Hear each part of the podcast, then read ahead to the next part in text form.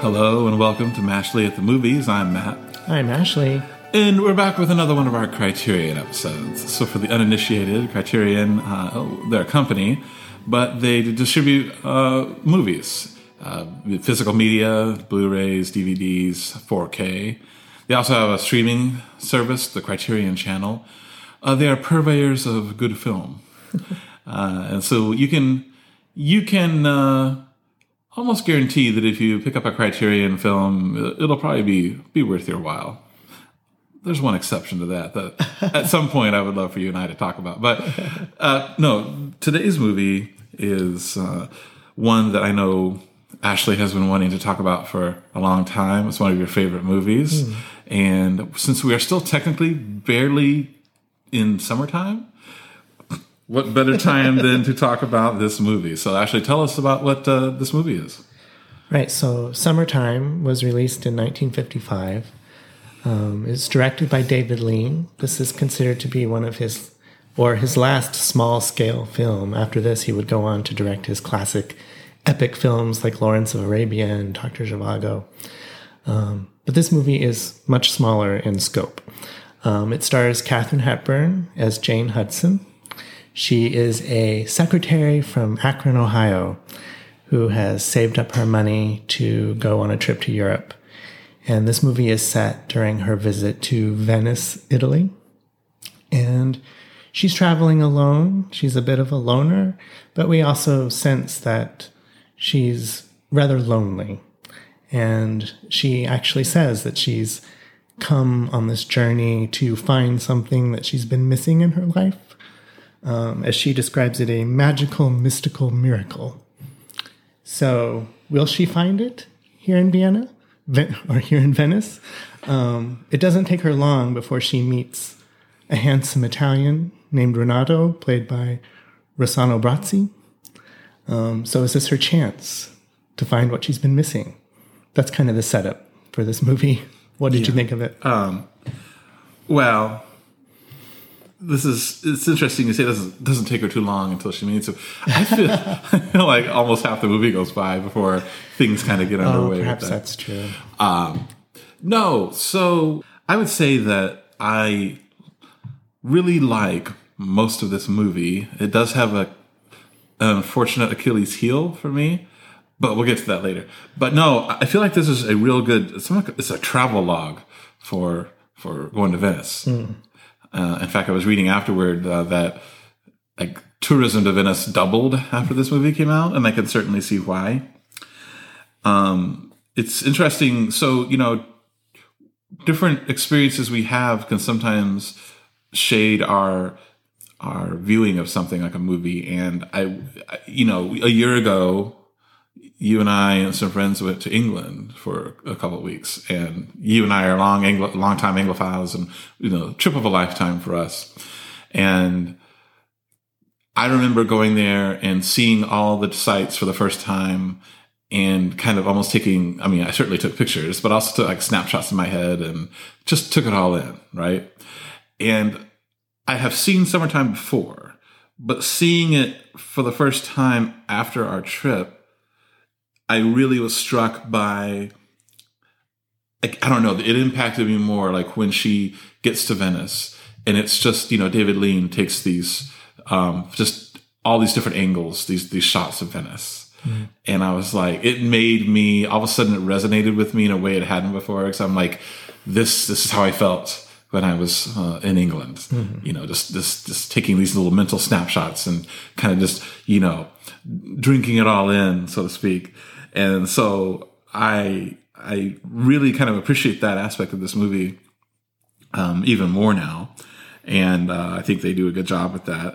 Uh, cinematography is by Jack Hildyard, and um, the movie looks great. Um, we've had this movie for a long time on Criterion D V D, mm-hmm. but Criterion, you know, sometimes doesn't always put things out on Blu-ray. And you, I remember for years I had to listen to you demanding that they put out a, a, a, a, a Blu-ray of it, because um, if you watch this on streaming, um, you know, it's it's in beautiful four K, mm-hmm.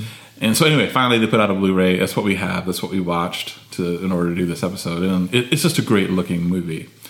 And uh, for me, my favorite aspect of this movie is just seeing the sights of Venice through her eyes, and kind of, kind of for a little while, just kind of sitting with her and her loneliness, and some of the people that she meets, because you know she's staying at this whole little uh, kind of boutique, quaint hotel, and you know some of the there's Americans there. Um, the hotel owner is a is a widow, and and she's sort of an interesting character. So that's my favorite aspect of this movie. Now I'm curious. So, you know, almost as long as I've known you, you've, you've been into this movie. So what what about this movie appeals to you so much? So I think it's a very beautifully made and, and wonderfully acted film. I think I, I hold it in higher regard than maybe most people, only because um, I it means a lot to me personally, and that probably stems from when I first saw it. I first saw this movie, I think I was in high school, maybe in junior high, and I just happened to catch it on T V one night, and I just found it. I, I responded very strongly to the themes of loneliness that she has, um, but also I found the movie very transporting. And you know, you talked about how it is basically a travelogue for Venice, and I just loved entering into that world, and I found it a great escape. And so I would try to catch it every time it came on. And yeah, it just, I don't know, it means a lot to me for, for that reason. And and also for the, the Katharine Hepburn element. She's my favorite actress. So I um, I liked that aspect. And I think she, this is kind of a different performance for her, a different role. Um, she doesn't usually play this kind of character. So. What do you mean by this kind of character? Um, someone who, I mean, she tends to play the very strong female role. Mm. And I'm not to say that she's not a strong female, this character isn't a strong female, but she does have some insecurities. She's very repressed emotionally, sexually. Um, it's just kind of a different kind of role for her. So, I don't know, all of those things kind of melded into something that just really I responded to strongly and and always have. And I still love to kind of escape into the world of of Summertime.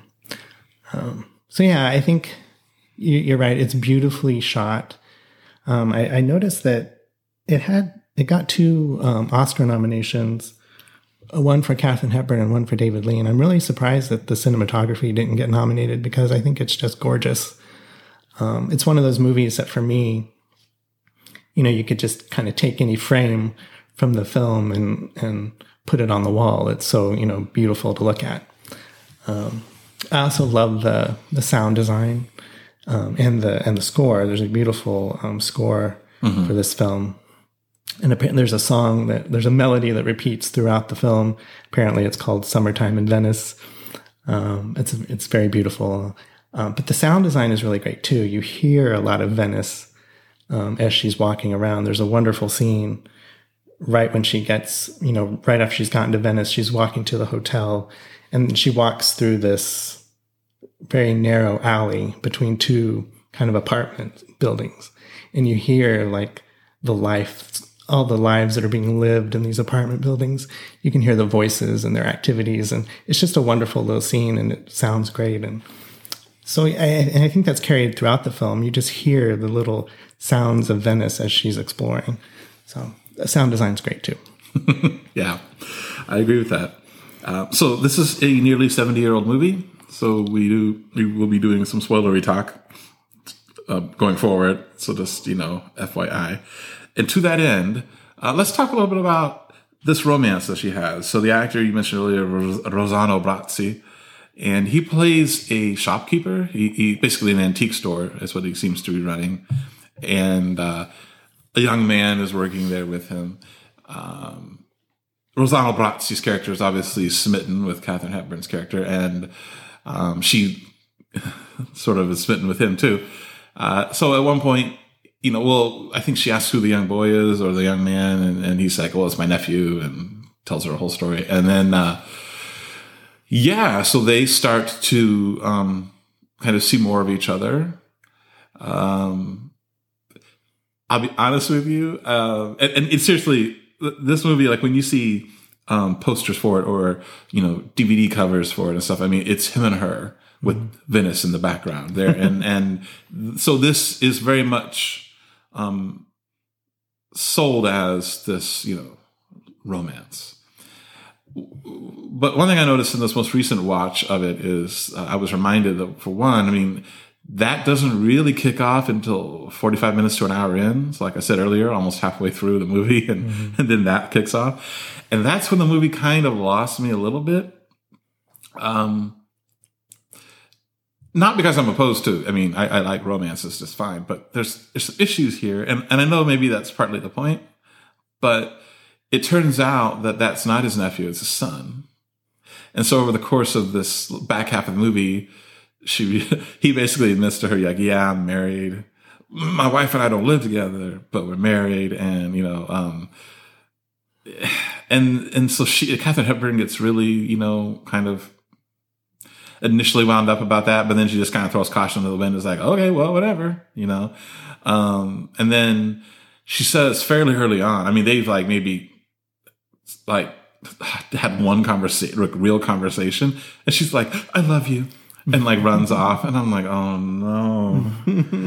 um, and then the other part that bugged me is, I mean, you know, as far as we can glean, you know, she's a secretary, right, from mm-hmm. Akron, Ohio. She's not retired; she's got a job, mm-hmm. and you know, kind of like, kind of, you know, kind of like I, I was very. Unfortunately, aware of a year ago when we went to England, you know, you got to go home, right? You, you're not going to stay abroad forever. And so, I mean, this is all built in. And now you can argue, like, so those movies like um, Call Me By Your Name, where, um, you know, Oliver's this, you know, grad student or whatever that comes and he his he's going to just be in Italy for the summer and then he's going back to the States. We know that from the get-go. Him and Elio fall in love. And it's very tragic at the end of summer when they have to part. And I noticed what how that worked for me in that movie is I forgot almost for a little while that they were on a time limit. And then when the movie reminds you of that, it's it's kind of almost, uh, uh, not to sound dramatic, but it's kind of devastating. Um In this movie, I was always keenly aware of the time limit and, and, and that, you know, hey, she's just a working woman who's here on vacation and, yeah, she's she's going to go home. But, like, they make it out in this movie, like, where she makes it out, like, oh, maybe, maybe she could stay. And I'm like, what are you going to do? What are you going to do? I mean, you're going to give up your your job and your life in the U S and, like, just move in with this antique store guy that you just met who's married and lied to you initially about that and mm-hmm. and I don't know that all so like they, the movie acts so dramatic when she's leaving and and he's like, you're leaving? No, don't go don't go. And I'm like, dude, she she this this is all baked in. I mean, she was gonna she was gonna leave at some point. Mm. So uh I, I guess what I'm trying to say is I don't like, I don't think the movie handled the romance part well. Either that or it handled it the way it was supposed to. And it's just not, I'm, I'm just not buying into it. Well, it's not a traditional romantic um, plot, right? Because she's, so she's looking for this magical, mystical miracle. She finds something. she finds she forms a relationship with Renato, and I think they have good chemistry together, and I think he's very handsome and and debonair, and and I can see why she's attracted to him, and, and I think they work well together. Um but she is so, well, complication one, and you said it, it takes a while well it takes a while for them to actually meet, but she's very reticent, right? She she's very repressed. um Even when he comes calling on her at the hotel, right? She pushes back. She pushes back at every opportunity that she can. She bas- I mean, he really has to pull her, almost literally pull her out of the hotel to go with him um, out, you know, just for a coffee. Um, so, yeah, she's very reticent. And so there, but that's realistic, right? I feel like to her character, that's realistic. And she's very guarded too. She seems very suspicious. Mm-hmm, mm-hmm. And um, I mean, that's, I think, true to her character. Um, I don't know. Perhaps these things aren't things you typically see in, in a purely, you know, in a typical romance where everything is, you know, roses. Um, you don't maybe see this kind of realistic response that this character might have. So there's that. And then, yeah, and then it turns out he's married and he's lied to her. Um, but, you know, and, and she says, you know, she says at one point, they they still love each other, but she says at one point, it's not what she had imagined. And I think that's true to life, too. I mean, it, things are never as... as rose-colored as you as you might imagine. This magical, mystical, magical, mystical miracle is not quite all she dreamed of, but they definitely have a connection. Um, there's definitely there's a spark there, and yeah, they, you know, they end up having a relationship, and I, I would say that they fall in love. I think they're in love by the end. But she knows what she knows that she can't stay, and it, it, I, I'll agree with you that it's it's oddly open ended. Her her visit to Venice, she doesn't seem to have a a planned date for leaving. She just suddenly announces that she's that she's going to leave at one point because she knows that she needs to. Otherwise, you know, it's not going to work. She has to go home, and so she has to cut it off. And she has to leave. And I find it, I always find it very poignant. You know, any any movie, any romantic film that ends with one of the the people having to leave the other on a train, even um, that's gonna that gets to me. And and I think this movie does a good job with that because I I like the fact that he doesn't arrive until, you know, the train's already pulling out. And I will say that, so, you know, this movie is bookended. I mean, it's, it begins with her arriving in Venice on a train and then her leaving uh, at the end of the movie on a, from Venice on a train. And I'll admit, the, the part at the end where, you know, she's leaving on the train, and but she keeps looking out the train window, hoping he will show up. And then he finally does, but it's as the train is leaving and departing and, mm-hmm. you know, chugging away. And he's got this present for her. But anyway, I'll be honest with you, that that got to me. I was I was moved by that. Um, you know, one thing I was while we're sitting here talking about it, one thing I was reminded of that I I, I wished had been done differently. And and again, I hate to do this, but I'm, I'm going to compare this to Call Me By Your Name because that is another romance that is over, and then like one of them leaves on a train and whatever. Mm-hmm. But you know, Call Me By Your Name, while it does have dialogue, obviously, it, a lot of the sort of simmering feelings that Elio and Oliver have between each other is um, unspoken. Mm-hmm. They don't they don't sit around and talk about how they feel with each other. They just feel it. And this movie, I feel like I don't how, the romance. One thing, the way I don't like about how the romance is handled is, boy, do Katharine Hepburn and you know Rossano Brazzi, boy, do they talk about stuff. I mean, and, and in that fifties movies melodramatic way, mm.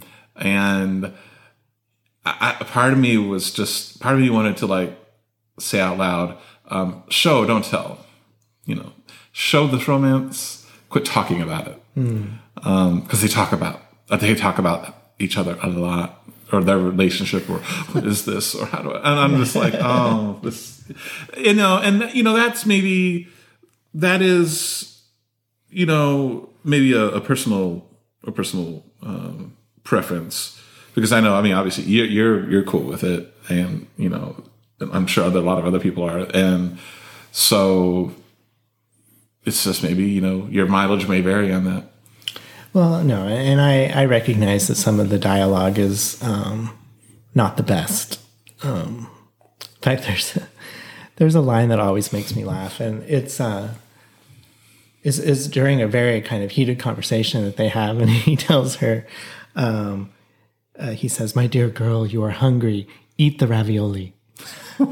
I think of that line often, and it always makes me laugh. And it's it's not supposed to make me laugh, I don't think, because it's a very serious moment. Uh, but there's some very there's some very clunky dialogue. There's some other there's some other really nice dialogue that I um, quote to myself anyway all the time, like um, "Relax, relax, and the world is beautiful." Yeah, that's a good, that's a good that's line. A nice line, right? Yeah.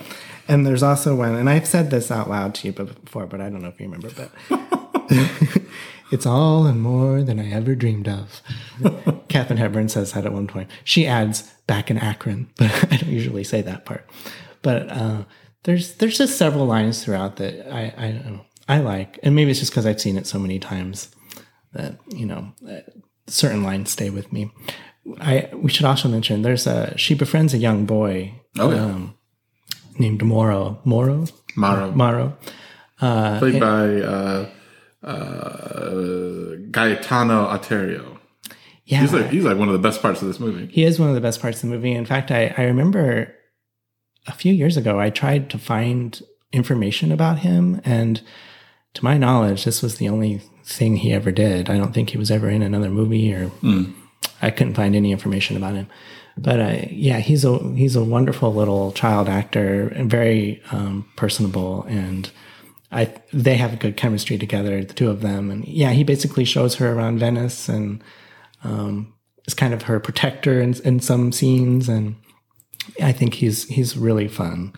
So that's that's a nice kind of just mm-hmm. kind of side plot with him. Mm-hmm. And, um, but all in there's some other. Um, Side characters that are interesting. There's the McElhenneys from from Kankakee, Illinois, who are kind of the, this stereotypical annoying American tourist couple. Yes, but they're very nice to her as well. Um, There's another American couple, right? One of them is played by Darren McGavin, Darren McGavin, the old man from Christmas Carol, or not yes. Christmas Carol, Christmas Story. Christmas Story. Yeah, yeah. Uh, he's much younger in this movie. yeah, well, yeah. Uh, he's an artist, and he has his wife is um, staying at the ho- same hotel that Katharine Hepburn is. Um, so yeah, they're in it. Yeah, everyone's really good, um, but I, I, yeah, I really feel like this is a this is Katharine Hepburn's movie, and to me, she really shows this this character who has all these repressed emotions, is lonely. Um, she does that so well, for me anyway. There's there's a scene that always, always gets to me where she's on the, the patio at the hotel.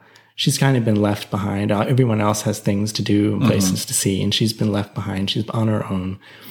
And she looks out and they're over the canal, and there's a couple on the bridge, you know, um, a couple in love. And you just see the back of her, and then she turns around and she's in tears. Yeah. Um, and it's just so effective to me. Um, so, well, you know, okay. So uh, on a little side note, one thing this movie made me think about, um, particularly this most recent rewatch, was um, about doing things by yourself. Mm-hmm. Um, and I know, so there's a lot of people out there that advocate for like, hey, you know, you should be able to do things by yourself, and it should be okay. Like if you want to go out to eat by yourself, or you mm-hmm. want to go see a movie by yourself, that's fine. And I, I think I, I agree with that. I, I've certainly done that in my life. Um, taking trips, you know, particularly to, um, you know, abroad, and, you know, you go across an ocean and you're in a city like Venice. You can certainly do that alone, and I'm sure many people have. But, you know, human beings are social, are, we're social creatures. And I, I personally think that there is something to be said for shared experiences, and not not just like a group of random people you don't know sharing an experience, but like someone you know, someone that you can, you know, look back on the experience with. Um, I remember Roger Ebert one time wrote in his blog about, um, I think it was in reference to his relationship, his marriage to his wife Chaz, and I think he described doing things with like a significant other, although it doesn't have to be, it could just be a friend or, or a family member or whoever, but it's sort of like having a mirror and to your life and to your experiences. So it, it's just, there's something I think to be said for sharing something like this, right? And to, and to have that shared experience, and then to, you know, it, it just, I think it carries greater weight. Mm. Um, and yeah, so I, it's weird. Like, I do think, you know, like if Katharine Hepburn's character wanted to, on her lunch hour, go out to eat somewhere in Akron, Ohio by herself, fine, whatever. To go to Venice by herself, I, it's a little, I feel it's a little sad, personally, I think. Yeah, it is. I mean, I know there are a lot of people who travel and travel alone and, and seem to, and to be fine with that. I think in this case, she's looking for something else, right? She's looking for, for more. She wants something. Mm-hmm. Um, she wants something that she's been missing. So yeah, when she, you know, sees a couple in love, and it's just very impactful to, to her. Um, so yeah, the, I think I just wanted to say that I think she plays this role very well. Yeah. Well, um, I want to make clear, I, I do like this movie. I just wish it maybe handled the romance angle a little differently. But uh, with that said, what would you uh, give this out of ten? So I give it a ten out of ten. Okay. I give it an eight out of ten. Uh, so our score is a nine. And that is uh, Summertime. Thank you so much for listening. Thank you.